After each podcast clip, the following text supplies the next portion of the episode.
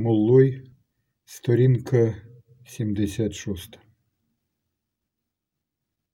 Чи сказав я, що вітер ущух? Дрібненький дощик, що сіється, певною мірою заперечує всяке уявлення про вітер. Я мав величезні коліна, я побачив їх, підвівшись на мить. Мої обидві ноги були прямі й тверді, мов правосуддя. І все-таки в ряди годи я таки підводився. А чого б ви хотіли? Отак інколи я нагадуватиму про своє реальне існування, що про нього моя розповідь може дати тільки дуже слабеньке уявлення але тільки інколи, щоб можна було сказати собі в разі потреби, невже такий стан це ще й досі життя? Або ж, та це особистий щоденник, скоро й кінець. А що в мене великі коліна, і що інколи я підводжуся, то ми попервах ще не бачимо, яке це може мати значення тим з більшою охотою надавав цьому значення я.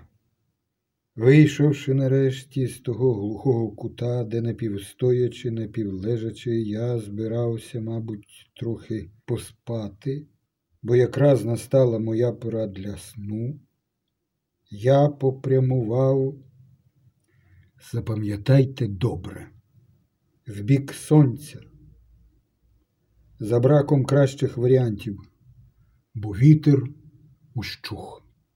Чи радше в напрямі найяснішої ділянки неба, вкритого величезною хмарою аж до обріїв.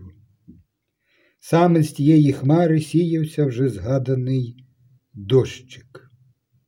Бачите, як усе пов'язане.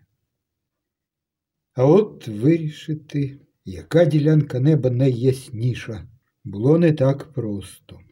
Адже на перший погляд усе небо видавалось однаково темним, але напружившись, бо в житті я інколи таки напружуюсь. Я дійшов певного результату, тобто вирішив щось у зв'язку з цим питанням. І то так успішно, що міг знову піти своїм шляхом, приказуючи.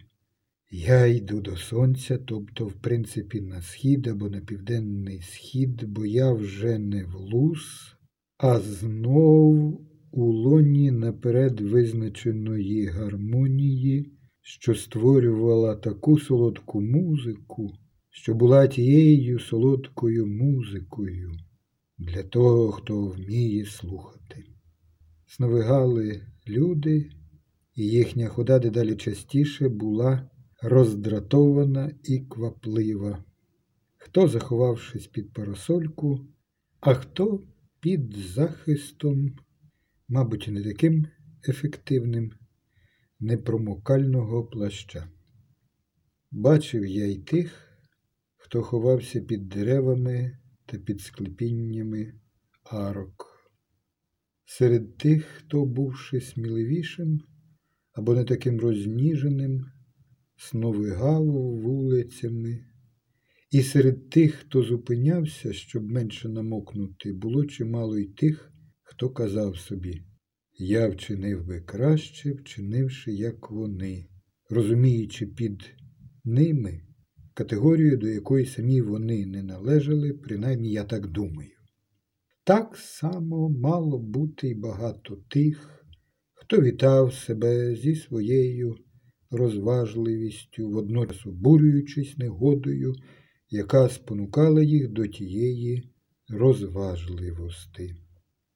Побачивши ще нашого діда, що самотній хапав дрижаки під невеличким дашком, я раптом згадав про проект задуманий у день зустрічі з Луста її собакою. Та зустріч якраз і перешкодила реалізувати його. Тож я мав намір стати поряд із тим старим, прибравши, як я сподівався, подоби людини, що каже собі ось де кмітливий чоловік, і я вчиню, як він. Та перш ніж я мав час озватися до нього, чого я прагнув природно, а отже, аж ніяк не безпосередньо, він вийшов під дощ і подався геть. Адже йшлося про слова, здатні своїм змістом, якщо не образити, то принаймні здивувати.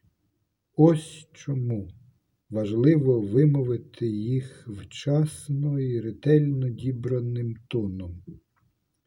Я прошу вибачення за ці подробиці, але невдовзі ми підемо швидше, набагато швидше, не зарікаючись наперед від рецидиву несміливих і сморідних словесних пасажів. А вони вже породять величні, розмальовані огидою фрески. Щоб охарактеризувати людину, потрібна штукатурка. Отже, тепер уже я самотній під дашком. Я не чекав, що хтось прийде і стане поряд зі мною, а проте не відкидав такої можливості. Якраз у цьому й полягає досить точна карикатура на стан мого духу тієї миті. А результатом було те, що я лишався там, де був. Я взяв у луз трохи столового срібла, е, самий дріб'язок, здебільшого масивні чайні ложечки, а також інші дрібнички, призначення яких я не знав, але які, здається, мали цінність. Серед них був предмет, що й досі інколи ввижається мені.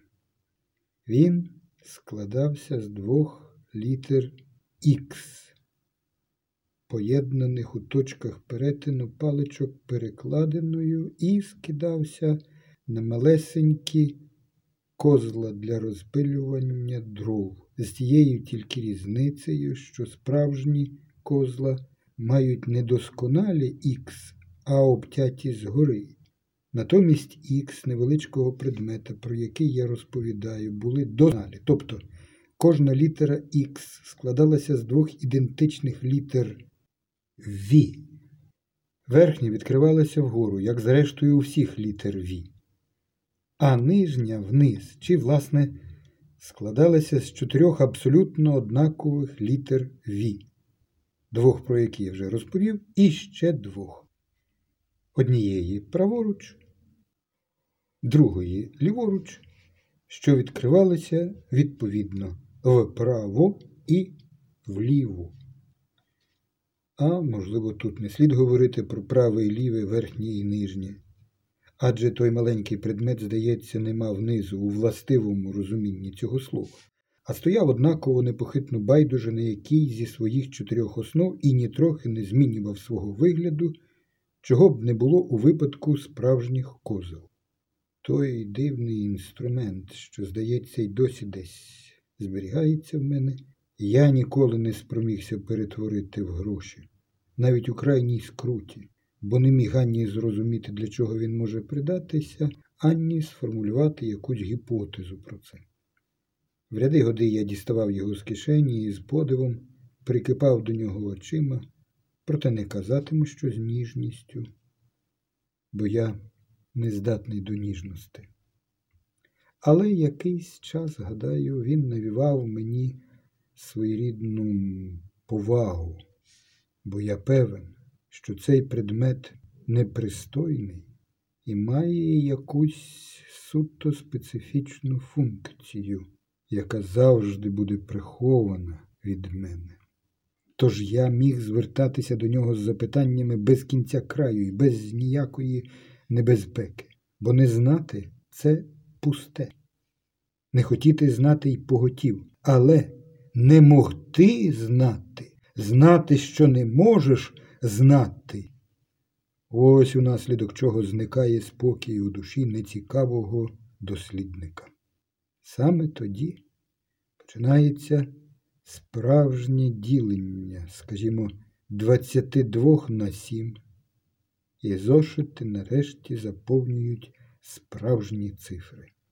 Але я не хотів би щось стверджувати у зв'язку з цією темою. Натомість мені видається безперечним, що переконаний свідченням, яке радше не мало великої вірогідності, я вийшов з-під дашка і почав, хитаючись повільно йти вперед, протинаючи простір. Ході інваліда на милицях властиве чи має бути властиве щось збудливе, адже це низка дрібних перелетів майже на рівні з землею. Ти злітаєш і сідаєш серед юрби ногастих створінь, що не наважуються відірвати ногу від землі до того, як твердо поставлять другу. Отож до мого піднесеного кульгання може дорівнятися хіба що їхня радісна тріумфальна хода. Але ці міркування не спираються на аналіз.